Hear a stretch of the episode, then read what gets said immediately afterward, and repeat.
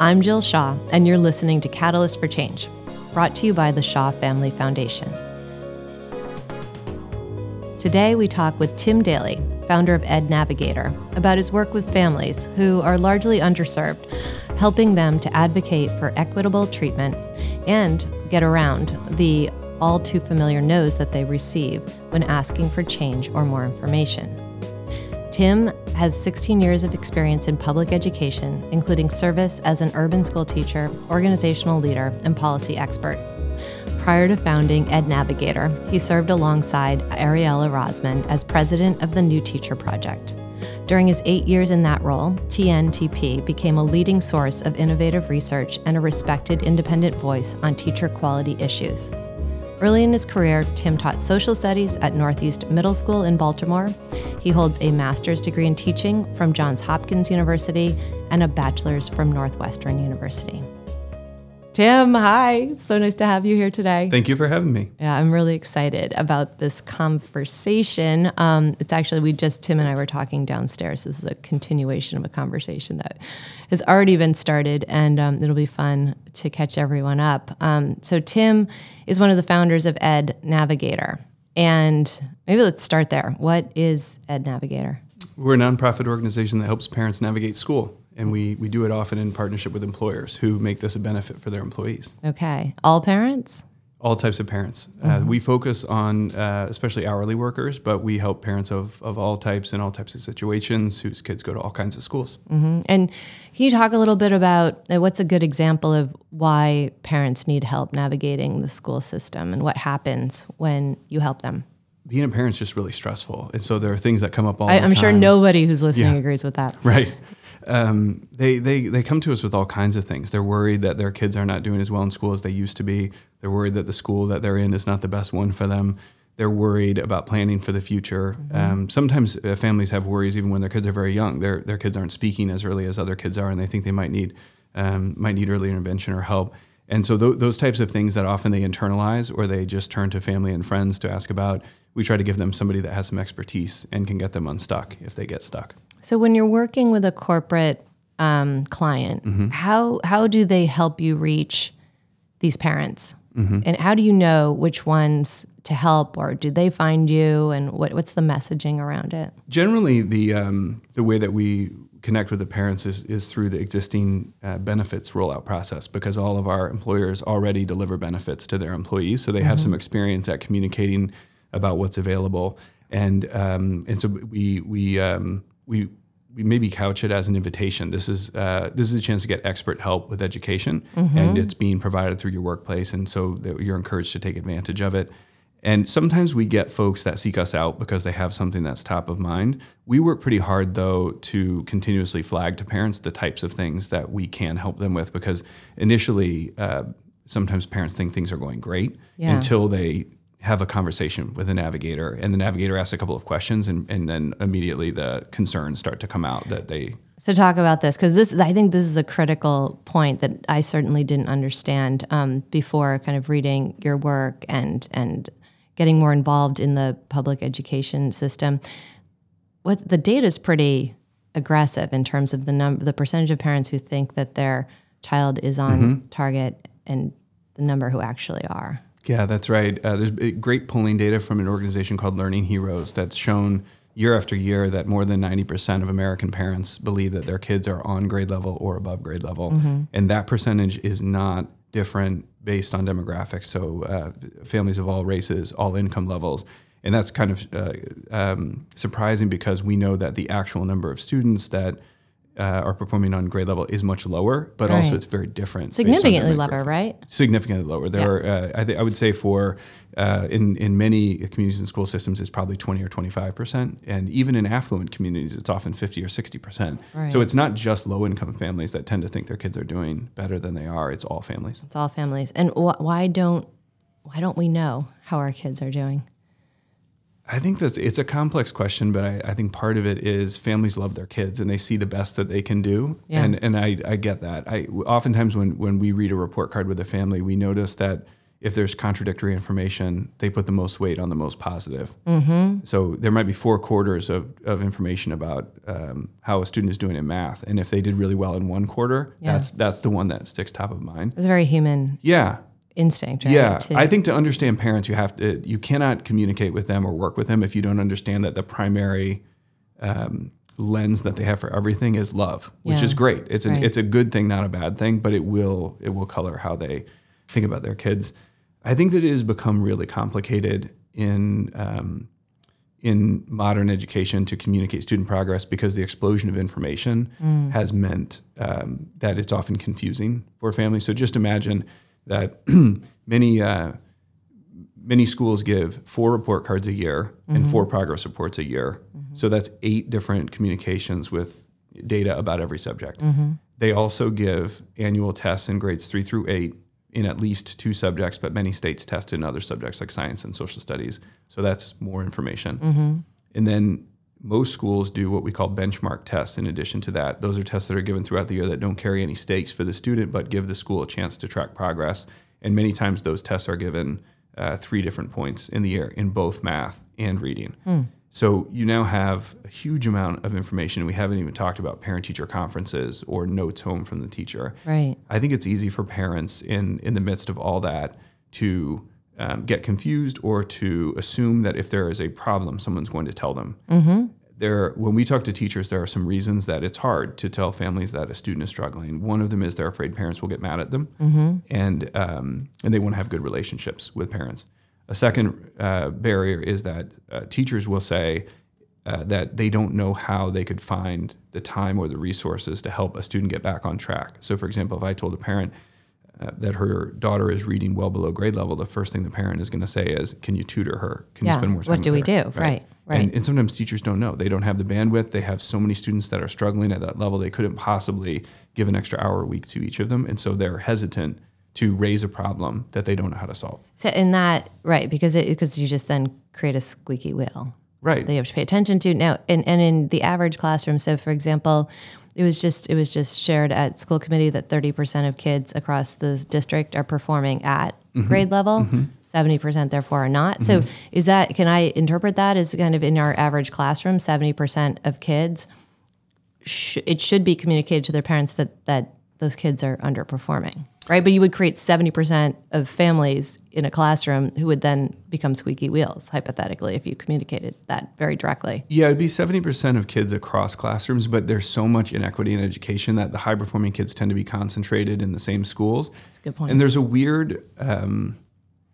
there's a weird so it could be hundred percent of my classroom is actually Yes. performing. or even in some schools, it's nearly 100% of the school. Yeah. So uh, one thing that we've noticed is that every school has the capacity to deliver additional reading help to almost a fixed percentage of kids, 15 or 20%. Okay. So they're going to identify the lowest 15 or 20% of readers and, and put them into some type of intervention. Mm-hmm. In some schools, you might end up in that intervention even if you are reading pretty well because everyone at your school is reading pretty well. You just ah. happen to be a little bit less successful of a reader than some of your peers. Mm-hmm. Um, and that same student in another school would have no chance of getting additional help because in that school they would actually be at average or maybe even above average for that Right. school and you would have to be an extraordinarily low performing reader to to get that help um, and so there we, we think of it as there being a universal standard i think it's a very relative standard school to school classroom to classroom or even community to community Interesting. So let's go back for a second. Talk about the creation story behind Ed Navigator. Was it these sorts of things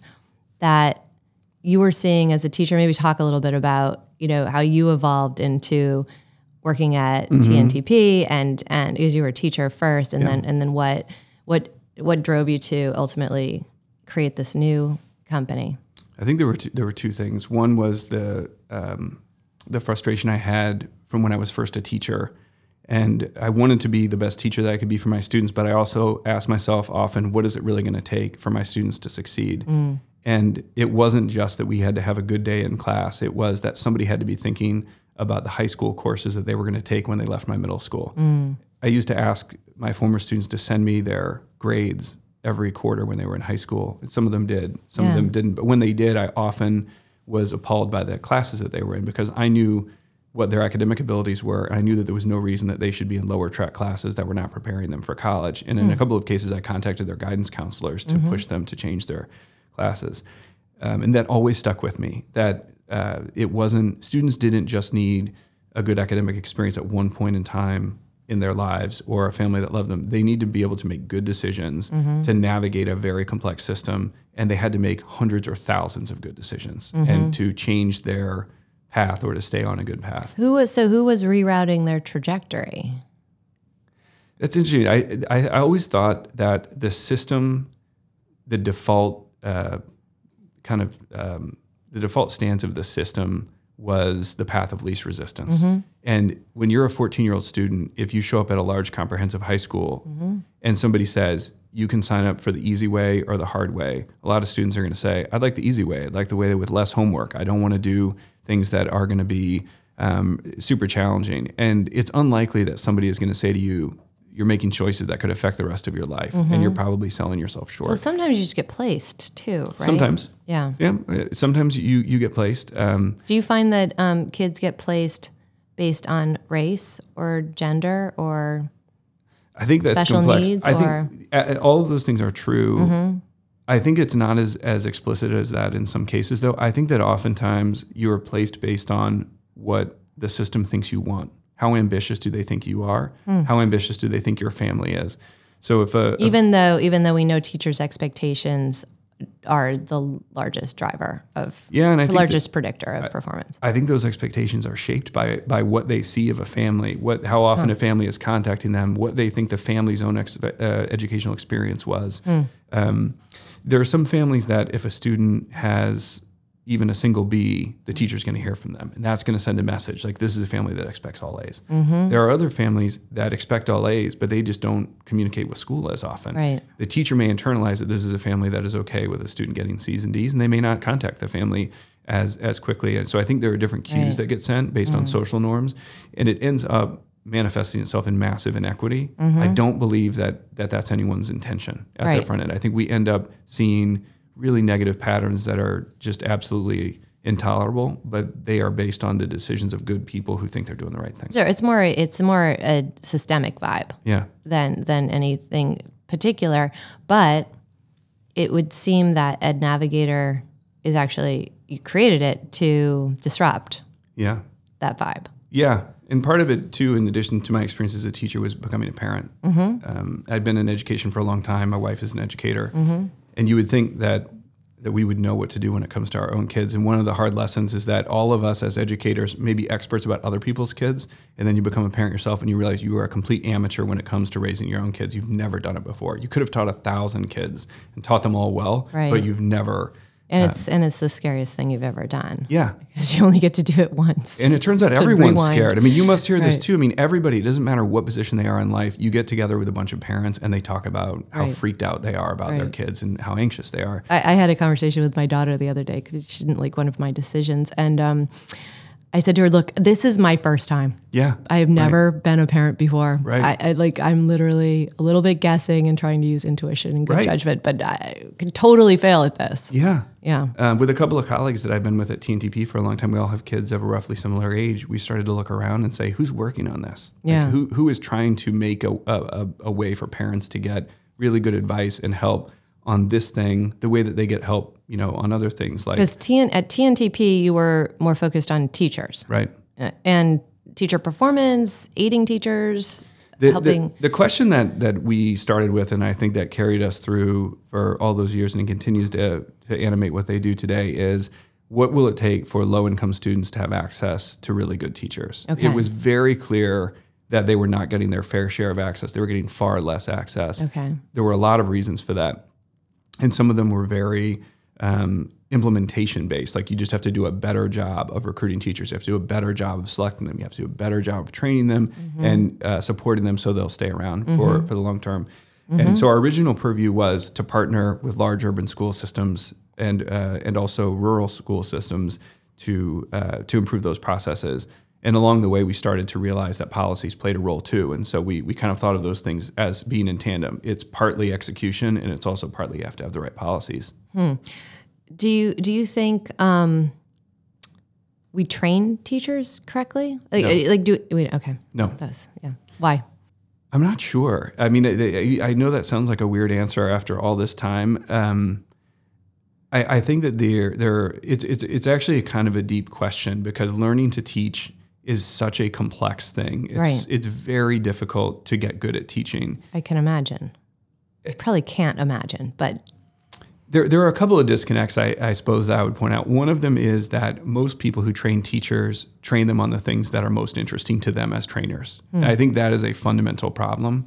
Um, as an example, you'll hear from from novice teachers all the time that they were never taught things like classroom management. They were never taught how to get students into a line. They were never taught how to get a class settled for the first five minutes. These are things that teachers do every single day. Right. And I don't think in any other profession we would say folks don't need careful training on how to do that. no, right. Well, because there's leadership in that. There's there's behavioral Yeah. nuances that that one needs to understand. There's incentives. Yeah. Yeah. And I would say that um, that one thing that teachers get a lot of uh, of trading on is instructional design. That's something that's very interesting to professors of education. It's a top. They're not as interested in classroom management.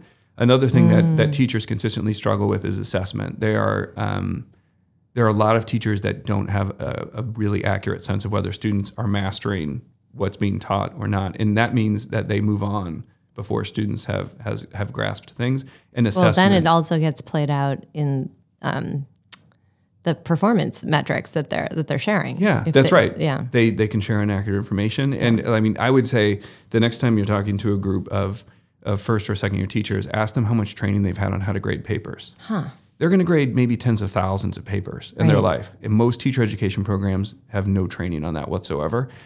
Um, and so, one of the reasons I think that we get this wide variation in quality is some people go out there and they learn on their own. They find Mm-hmm. great mentors, they find great teachers in their school. They're relentless and they get there. Yeah. And there are a lot of other people that in the sink or swim scenario kind of sink. So, what's the buzz back at um, these institutions that are training our teachers? At, do, are are they aware of these gaps in training? Like, is anyone doing anything to kind of reassess how we trained teachers and rethink it? There's been a lot of work on it. I would say that the way that I experienced the conversation was usually um, a kind of mutual finger pointing. The Yeah. districts would point the finger at the institutions that did the training. The institutions would say, We're doing a great job, but these schools are so disorganized and they're so poorly led. There's only so much we can do. Um, I think everyone felt like they were doing their part right and the other folks weren't doing theirs as well. Right. Um, and you know, it, it means that this is the biggest profession in the country for people with a college degree. Yeah. A huge number of people try it. A Yeah. lot of them do it for a few years and leave. Um, and that wouldn't be such a big deal if all the people that were leaving were the folks that weren't good at it. But one of the things that we discovered when I was at TNTP um, in doing a, a report called The Irreplaceables was that a significant number of the people that were leaving were actually amazing. Yeah. So they leave after five years. They could have taught 35 years. That means we have 30 years left on the table of amazing instruction. And instead, that person sold real estate. Yeah. Well, right, because those people can do many things. Yeah. They're multi-talented, Yeah. and so they find they find things that I would guess are more comfortable, or the environments are more inspiring. Yeah. Um, so, so, so you were at TNTP, and at some point you started to think, I need to do something to help parents. Right. And and so, talk a little bit about how that happened. What was the spark that led to Ed Navigator? It had been kind of germinating for a while, and I had two colleagues, David Keeling and Audie Rozman, that had been at TNTP as long as I had, which was 14 years by the time we all um, started at Navigator together. You don't really look old enough to have done that, but okay. We um, we had a couple of questions. One one question was, um, what is what kind of help do parents actually need Yeah. and want, and and secondly, um, how how would you deliver that? Um, we we knew that schools tried hard to engage parents, and that they were often frustrated by how difficult that was. Um, so we spent a lot of time thinking about about I guess the the mission that we wanted to take on. And we, we basically decided two things that parents needed a trusting relationship. They didn't need a website to go to. They didn't need a database to look in Yeah. or a guide. Um, information was out there. They actually needed a bear hug and Yeah. hand holding. Yeah. Yep. They needed a person. Right.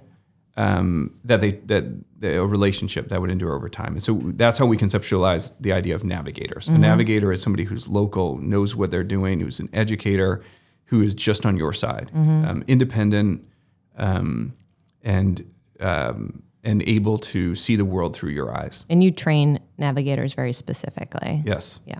Um, and we get great folks. We've been really fortunate with the, the navigators that, that we've hired. And the second question that we had to to tackle is uh, why would parents trust us? Like where where would we develop that relationship? We we kind of pictured ourselves like recruiting people at churches or like you know parent teacher nights at school, and we we knew that many of those things just didn't seem like they were going to work.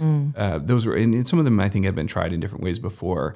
Um, and maybe it brought us back to this question of why don't parents already engage the, the way that they they might want to? And um, we spent a lot of time talking, a lot of time looking at research, and we kind of landed on this idea that almost all parents are working, and most of the time, if they're not engaging in school, it's because they're at work.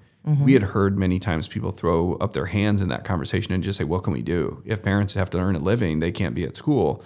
It occurred to us that instead of working around their employment, we could work through it, and that if, if employers became the partner and were invested in reaching families and um, and getting them the support, that we could we could reach them as often as they were at work, which is a lot at the time.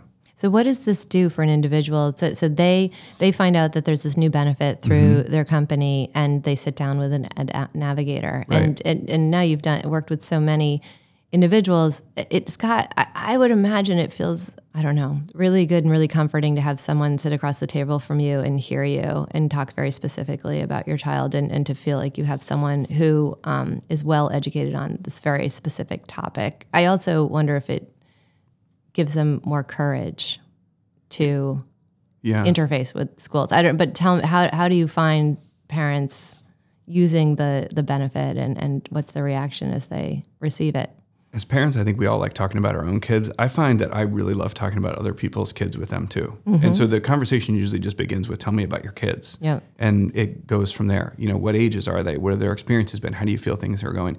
You find things that you might want to work on together in the process of that. But the foundation of it is just, I'm really interested in in how this is going for you. Yeah. The things that parents often say to us after we've been working with them for a while is. Um, number one, there was just so much I didn't know. There was a lot behind the curtain that wasn't visible to me. So, meaning, for example, you helped me look at this report card, and now I understand what these Right. numbers and um, Yeah. acronyms mean. Yeah, and I, I always thought that the that things worked this way, and you've helped me understand that I had other options, or that that um, that we could change the way that that this is going.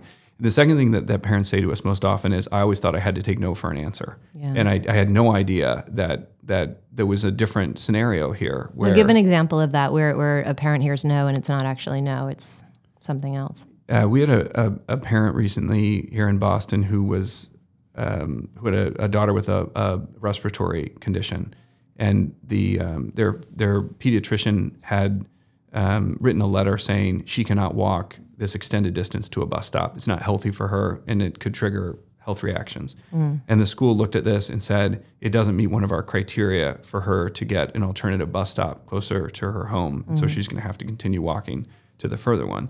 And as a It didn't meet the school's criteria, even though the doctor's Correct. recommendation was okay. Yeah. They gave her a, a, a form Mm-hmm. and they said, is, does it check one of these boxes? And I'm not making that up. There's boxes and it said, you know, like, have they been hospitalized in the last X amount of time? Do you turn blue? yeah, you're- kind of things like Got that. it. Um, and, and, um, and, and that's, you know, it's, they're, they're trying to follow whatever it is their process is. As a parent, you think, well, it didn't work. You know, Yeah. like apparently, even though my pediatrician says that my daughter's health is in danger, this is not going to work out. Yeah. And um, and the navigator who got that letter said, absolutely not. Like we're, we need to have more. We, we- we we can pursue this. And Yeah. in a relatively short period of time, they got approval for um, a van service that picks her up at her front door and takes her to school. So Okay. now she doesn't have this long uh, trip every day. I think that sometimes when parents get a resolution to that, there's a mixed uh, feeling of feeling really good that you got a resolution, and honestly, sometimes a feeling of um, of frustration or despair that you weren't able to get that outcome on your own. And you see that somebody else who knows how the system works gets a gets different treatment gets different reaction. Right. and you start to wonder how many things could could have gone different in the in the prior years if i had known this. Right. um, and the one thing i'll say to i say this to parents all the time. I say to anybody the system does not treat everyone the same. In Right. fact they treat everyone very differently. And you, if you know that going in, you you can hopefully not let that stop you from getting your child a great education. Yeah, and are we allowed to dig into this? They don't treat you equally, and they judge you by what?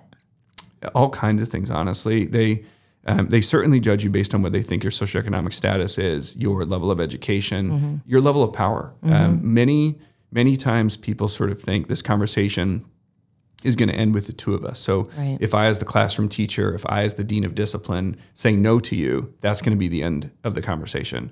Um, so um, you say that your child has special needs that require these types of supports, and I say she doesn't. And so, therefore, she's not going to get those things. A lot of parents don't realize that there are places that you can go to file a complaint to escalate that issue. Right. As soon as you do that, you will find that the conversation changes. Right. That when people realize they're not able to just kind of put up a roadblock right here and end the conversation, right. um, they are more um, willing to kind of um, you know engage with you and maybe find a different solution. So I think that's that's one um, place that we see it. I think that um, sometimes when the social capital of the folks working in a school is dramatically higher mm-hmm. than the mm-hmm. families that they serve, it creates an imbalance. So you have um, educators that have college degrees, they have middle class salaries, they have really good benefits, maybe educating families where very few people have any of those things. Mm-hmm. And I think that it can cause a problematic dynamic. I think the reverse is true too. I think there are times where the social capital of the families in a school is dramatically higher than the teachers, and it can lead to condescension on the part of families. Yeah, I, I, agree with I agree with both of those things. I think it's really important though for any CEO or corporate leader, especially in Boston, who's listening to this because you're so deeply embedded in Boston now, to to think about the impact of that. I mean, effectively, you know, there there are a set of privileged ind- individuals who can really. Um, force issues, get around no's. Um, and, and you see their kids in successful schools partially because of this strong push and these strong expectations. Mm-hmm. And that all that it takes is the ability to apply those exact attributes to different scenarios and different cases to completely turn the tides. Right. Right. So so you know, with this corporate benefit, it actually could impact the success of not just a child and a family in the education system, but ultimately the education system itself. I, I think it's yeah. a pretty extraordinary effect. It, it, it brings so many things together because the reason people go to work every day is to earn a living and put food on the table and make life better for their family. Yeah. And what is the good of all that if their kids are not on a path to a good future. Right, because every in that and I think that goes to expectations, right? Every parent wants to believe like mm-hmm. the 90% who believe right. their kid is do it is on par or, or doing better than expectations is of course be right because every kid's supposed to we're in America. Yeah. We're all supposed to be doing better than right. our parents did. That's that's the American dream. Yeah. And to see that broken at some point in course and then not to like what to hear that no is no and there is no other trajectory right. for your child um, can be completely disheartening and the results are our current mm-hmm. public education system. Um, so Carrie Rodriguez uh, was on a little while ago, and we were talking to her about you. Mm-hmm. She loves Ed Navigator. She's a huge fan. It sounds like you've worked with some of the parents in her organization. She said one of the most important things she's learned from you is to simply ask her uh, her kids' teachers, "Are is my child performing yeah. at grade level?" Yeah and and most people I I don't know that I've ever asked that question very specifically, but yeah. it's it's it's tell me why that's such an important question. Because it's yes no for one, mm-hmm. um, and and being on grade level is a is a meaningful standard. It's not like saying is she doing well in math? Well, sure she's doing well in math. You can kind of use these these vague euphemisms. I would give some credit um, for that question to a friend of mine named Hanna Skandera, who is the uh, state superintendent in New Mexico, and she told um, my colleague Audie and I a story when uh, we were getting Ed Navigator started about being in the Big Brother Big Sister program mm. in New Mexico. And so she went to the parent teacher conference for her little sister. And she was one of the best students in the school. Her report card was incredible. And the teacher kind of just went on and on about what a hard worker she was, what a great attitude she had, and um, how happy she was to have her in uh, in class. So it was all positive, and, and the student was beaming, and her mother was beaming. And Hanna kind of paused at the end and asked the question like is she on grade level yeah yes or no because she had seen the data and knew she wasn't huh. and the teacher sort of paused and like ad- admitted no she's not but that hadn't been brought up at all it wasn't something that was proactively offered and changed the nature of the conversation and change the the nature of the family's outlook, which is we're doing a lot of things right. Right. Uh, Our daughter is is uh, is is has so many things going for her, but she also has the right to know whether or not she's mastering this material. And it stuck with us that you sometimes have to ask things explicitly Yeah. to get the truth. Yeah. And I cannot say uh, to parents how how important that is. That you shouldn't be afraid to ask. You have the right to know. Mm-hmm. And if you don't ask, you can't assume you'll be told. That, yeah, that's so interesting. And and I think you know part of it is what you said about the d- teachers not being trained to deliver that kind of information. It's always better, right, to create a happy environment during these interactions and everyone leaves and everyone's feeling good. It, it's hard to talk about difficult things like your child is not performing at grade level. What um well, what other things are there other questions like that? You know, so for example, um, I work with a student in, uh, who's in high school in BPS, and um, his mother and he even and and a tutor that he's working with all were noticing that perhaps he had a learning disability, but no one in the school system, uh, you know, felt that. And and so I strongly encouraged his, his mother and the tutor to advocate for him. It ended up that you know he went through a, a neuropsych and he, he did have a learning disability. Are, are there things like that that you know are there are other direct questions that either you have gut instincts around or they're just important questions to ask that very directly of teachers and administrators? One one question that uh, we often uh, pose to uh, educators is what kind of support does the student need in the home to uh, to thrive? The reason it's a, it's a different question than saying what kind of support does the student need in general is that oftentimes then you're talking about school and the school will say no eh, we're doing everything at school that we can do. If you ask what they need at home, you will get a different answer. So you'll hear you need to read with her, you know, for half an hour every night, and then you can follow up and say, well, why is that? Well, it may turn out she's not on grade level. Um, You may hear you need to spend more time monitoring her homework because she's not turning it in. But by framing it as something that I, as the parent, am volunteering to do, you will get more information than if you ask um, about about school doing something. Um, when it comes to things like um, special needs, parents should know that they don't have to wait on school. They can request an evaluation for their child. And oftentimes schools will say, no, we can't do that until we've done all these intermediary steps. But you can just write a very simple letter that says, these are the reasons why I believe my child needs to be evaluated, and I would not like to wait for all of those steps. And under federal law, the school needs to, to complete a process to at least investigate whether the student needs an evaluation. Um, so those kind of things that are those are rights that nobody is likely to explain to a parent, but exist. And so I would I would say to a parent, don't be afraid to ask. It's your child, right? Right. This is so extraordinary. So so um so that's a lot of um discussion around um determining issues that could exist. And then does Ed Navigator also help to solve problems? So as you help parents understand uh, understand where their child is um especially if I hear that my child is underperforming, my next question is, well, what the heck do we do? Right. And so what the heck does one do? Um, we, we set goals with every parent, and the most important thing to us is that it, it is goals that the family embraces for themselves. We don't tell them what their goals should be, um, and um, we follow their lead as opposed to us being um, I don't know, some sort of a form of intervention for the family. Sometimes schools think of us as like a social services organization that would go and work with a family that's struggling. But the truth is, our families are are the source of the strength. They're not the. Uh, it's not us somehow um, coming from on high and helping them. Right. So they choose the goals, and we work towards those together and, and track them.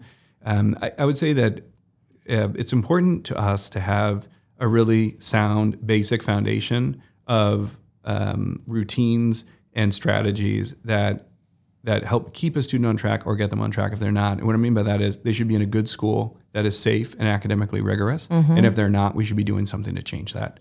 you know, here in the city of Boston, I think something around, you know, there's there's a, a big number of schools that are being assessed, assessed currently by the state, which would lead me to believe that there are, well, we know there's a, a huge number of underperforming schools in the city of Boston. If you are sitting with a, a new client and um, you understand that their child is in, in a school that is underperforming, what do you do? We rely first on the experience that a student is having in a school. I think that there are there there are certainly general impressions that we have of schools. This one is really strong. This one's struggling. Mm. But we have students that are thriving in a, in a school that that actually is generally struggling, and so the, the student is fine there. They don't need to move. They're having a good experience academically it's working for them. Mm-hmm. And so we wouldn't say just because the school has a bad grade on it or other students that we've worked with had a bad experience there, you should move. Okay. Likewise, we have um, students that are in so called good schools all the time that are not getting good instruction. It is not a good fit for them hmm. and that they may need to move. So we, we try to treat each student's situation as as um, as unique and very different. specifically. Okay. And classroom to classroom, schools differ quite a lot. Um, and uh, for you know for all sorts of reasons. So I would say that we we try to use the knowledge that we have to inform parent decisions and make sure that they have the best information available. But we also don't um, apply really general information to a specific instance where it just doesn't fit. Mm-hmm. Um, and for students that are are behind, one of the things that that we try to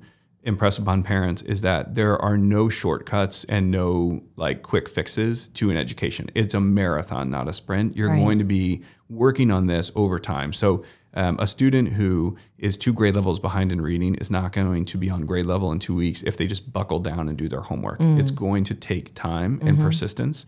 So what we think about is the whole calendar year. In the summer, what are they doing? There are opportunities to be academically engaged in reading. We think not just about are they um, regularly reading at night, we think a lot about what are they reading and how. So, uh, for example, many parents are not spending time reading aloud with their kids once they're, say, seven, eight years old or older. They think, oh, the kids can read on their own. But it's a great time to continue reading with their kids and to read more complex things that are a bit of a reach. Right. And it gets kids more engaged. Parents, when they hear that, are very willing to do it, but they're often surprised. And then they'll say, okay, what should we be reading? Should we be reading Diary of a Wimpy Kid? Yeah, yeah. I think that's good. My kids like Diary of a Wimpy Kid. That's probably not the read aloud that I would choose when uh, when a parent is reading with a child, just because it's a fun book. But there are other books that I think are a little bit more substantive that would stretch a student's vocabulary and their understanding of plot and their understanding of structure a little bit more. And so right. we have lots of recommendations for families along those lines. Huh. That's do you publish those? That's terrific. We, you know, that's a good question. Uh, I don't know if we publish them, but for every grade level, we we do a set of recommendations, and in the summer, in particular, we work with families to give them recommendations for books that we think are topical, that have diverse authors, that reflect uh, things that kids are likely to be interested in, and also that are really good. And I'll say, since you and I were growing up, adolescent literature has gotten so much better. Uh, it has, but man, there is a lot of stuff that is tough to take. Yeah. Like my kids, the stuff that they want us to read together inevitably has me crying, and they oh, think oh, really? it's like the fu- and yeah. they're like I don't know, they're more yeah. hardened than I am or something, yeah. but I can't take a lot of it. But you're right; it's it's very well written stuff. It's great stuff. Yeah, and I'll give a shout out to the library system in the internet age. I think sometimes we've forgotten that there are institutions full of really smart, knowledgeable people that want to give you yes. books for free. Yes. And if you show up at a library and say, "I need some really good books for for my kids," they will give you some books to take home at no cost. Use your local public library. Yeah, it's amazing. I totally agree with that point. Um, maybe maybe for the blog that goes with this, we can publish a few. Yeah, of for each grade that that yeah. you would recommend. Um, okay, and so and so um, uh, I want to talk a little bit about um, the, the, the parents who are using Ed Navigation services. They're using them right now in New Orleans, Los Angeles, and Boston. New Orleans and Boston. New Orleans and Boston. Okay, and are do you, are there differences amongst the needs of those families? Are there differences amongst the way students perform in both of those cities? I would say yes and no. Our uh-huh. families really run a gamut. So in, in New Orleans, they live as far as 90 miles from downtown New Orleans. So we have families in who are, whose kids are going to school in? No, who we support because who we support. We okay. support students wherever their families happen to live. If they're with one of our employer partners, okay, they just travel a, a long ways to go to work. Yeah, but we, I mean, one of the employers that we support in New Orleans is a, um, a factory that's 60 miles from downtown. So, okay. so we really do have a, a pretty it's more regional almost than, than just city based. Um, we have families in every type of, of situation, all types of schools.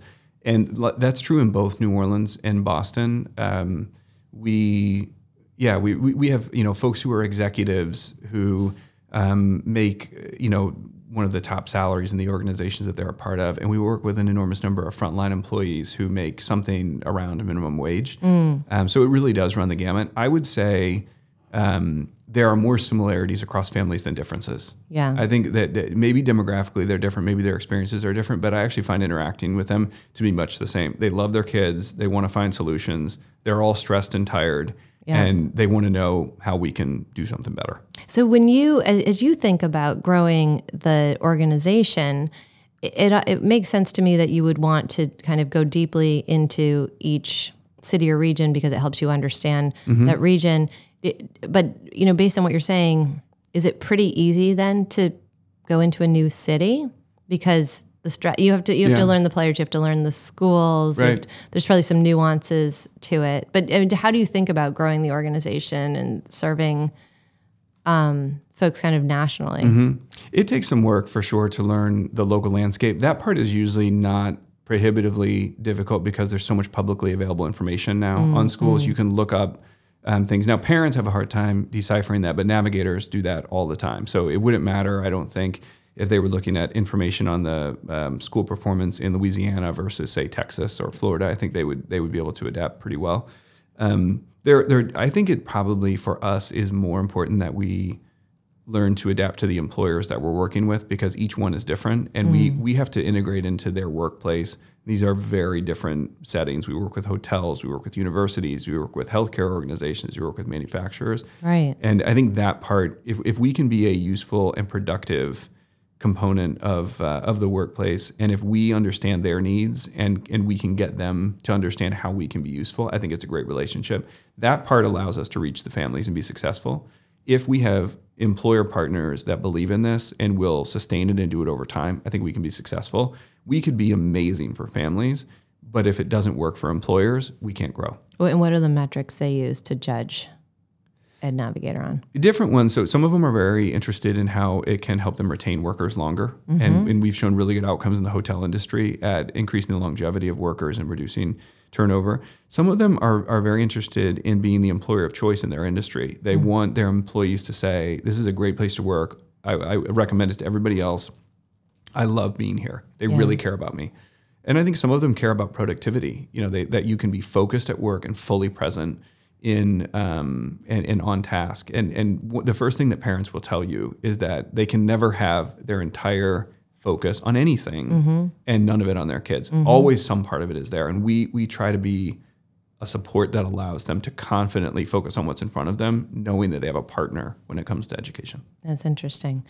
And um, when you you kind of sit, you know, between the administration of school and the schools themselves, and do you, as you work with families across both of these cities, I, I would imagine you've assessed a pool of what could be recommendations for the school system on how to present information, um, what sorts of supports families could really use. I mean, because a, a lot, I think about our current su- superintendent who really she spent a lot of time visiting all of the schools and I, has a strong intention to really be a partner to families. And so, what advice would you give the Boston Public School System, for example, just on what they could do to be kind of more present, more available, and more specific with parents to sort of loosen up some of this thing that you know this the, this friction that that that right now you're you're intervening in. Yeah, I, I'm going to give maybe a two part answer to that. That that may seem like it's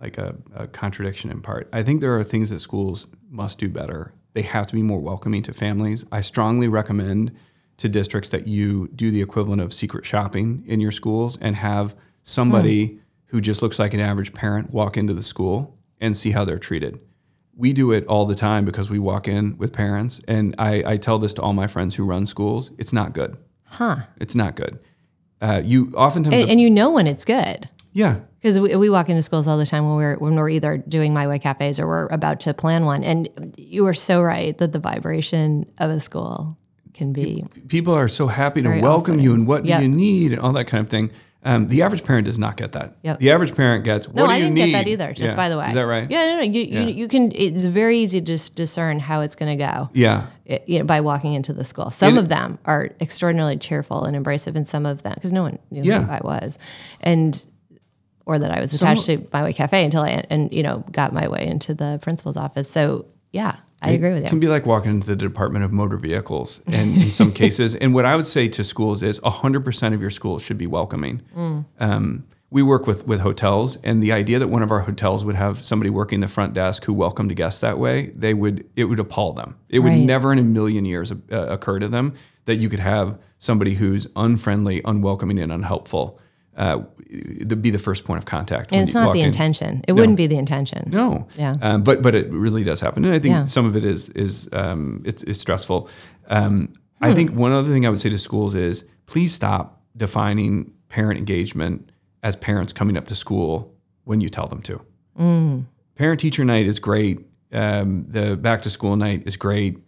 Parents coming up for, for conferences is wonderful, but that isn't how parents define engagement. Their engagement is 24 7. It's getting their kids out of bed in the morning, it's putting food on the table, it's clothing them, it's being there when they're sick. They're engaged all the time. And when schools say, we only got this number of parents to come up here, it's, it's often through this lens that engagement only happens when you show up when I tell you to. Right. Um, and I would say parents would, if that's how we define engagement, then why can't they define it as um, their their child's teacher or principal showing up at their house? Like if it's about showing up places, Right. then why you know it is always one way. It's always parents need to show up. I would say um, think of parent engagement as um, anything a parent is doing to further the mission of the child thriving and find out how to work with whatever constraints a family may have. A, a classic instance that we see is um, like a, a school will say, let's have a meeting on a weeknight. And they'll say, don't bring your other kids. And also, we have no childcare. And then they'll wonder why parents, who most of them have multiple kids, can't make it to that. I wouldn't go to that. Right. Um, Right. I would not get a babysitter, to be honest, to go up to a meeting at school Right. at six o'clock on a weeknight. And I love my kids, and I think their education is the most important thing in the world. Yeah. But uh, Well, I don't right. think I'm alone in that. No, and you're right. And it's classic marketing 101, right? That you have to meet people where they are. Yeah. They're not. I mean, I remember the early days of the internet and people started putting up retail websites and they couldn't figure out why no one was shopping. Right. They're like, no one's walking by your store. Yeah, Right. right. Like they, you- they, you need to figure out Yeah. ways to get them there and you've got to go find them where they are. Um, this is part two of my answer, though, which is I, I also think that we should um, cut schools a break to some degree and recognize that they cannot do parent engagement alone. This isn't what they're good at. They're good at mm-hmm. student stuff. Teachers are great at building relationships with kids. They see the kids all the time. Mm-hmm. They they get kids. Like most teachers have a great way of relating to kids in the age group that they mm-hmm. work with they're not that great at the parent thing and i get it like Mm. the parents aren't there that often especially as as students get older the parents don't go up that that frequently Well, and dealing with adults is very different than Um, really different Yeah. and so i guess what i would say is um, instead of saying schools you have to be good at all the other stuff you're already good at and you have to get good at something else that you've really never been all that good at which is probably fairly difficult i think maybe my, my point of view has evolved a bit to say can we partner with schools to relieve them a little bit of this and do some of the parent engagement stuff outside of that which is kind of what we do Right. we're, we are good at the parent thing. We do get them. They're responsive to us. We hear from parents on average 10 times a month. I don't think most schools hear from parents 10 times a year. Right. So I think one of the things that we might want to consider is, um, is, is how we can let each entity do what they do best and not put more on educators and schools than they may be able to reasonably do. Do you find that the families that you're working with see a significant difference in um, the success of their child in school once you start working with them? They do, and we, we think of it particularly at the one year mark. I think it takes a year to go through an entire cycle. So we've done a back to school, we've done a first parent teacher conference of the year, we've done multiple rounds of goal setting, we've done a summer together where we make sure that uh, family signs up really early for an affordable summer program that's rigorous and rich and multi um, multi-purpose. I think we we kind of feel at that point that a family should be able to say, "This is different now. My child's getting a different education. We've done some things together, and we've gotten some wins." In the long term, that's the that's what we care about. We care that families love it and that it it makes them feel differently about school. We care that their kids are doing different in a measurable way, and not just academically, but but they are thriving socially. They're thriving physically. They're thriving emotionally. We we kind of we go through an entire inventory on those fronts, and we care that um, it, that it's uh, effective for our partners, for the employer partners. And and I think honestly, if all three of those things aren't true, I don't think this is a scalable thing. I think all three things need to work. Right. And they're working. We think they are. We have great results year after year, and as we've grown, the families have. We, we kind of were afraid that that scale would make our attention more scattered and families would be less satisfied. That hasn't happened. Um, we we have a great group of employer partners, and they have stayed with us year after year. Many of them have grown, um, and and they have measurable results in many cases to point to. Where the money that they put into this program, they're more than recouping it in terms of uh, reduced uh, uh, turnover. They also say, and we can show them that that employees have a totally different opinion of their employers when they're offering something that's relevant to their kids like this. So beautiful. Thank you very much. Thank you. for joining us today. I My pleasure. it. It's great to see you. Thank you. Thank you for joining my conversation with Ed Navigator founder Tim Daly. I found his recommendations for our public school system on how to think about and treat parents fascinating. Also, you can find his recommendation for what to read with your own kids on our blog. I'm going to try to pick one that doesn't make me cry. I hope that you enjoyed today's podcast, and if you did, please rate, review, like, and share it with your friends. Have a great day.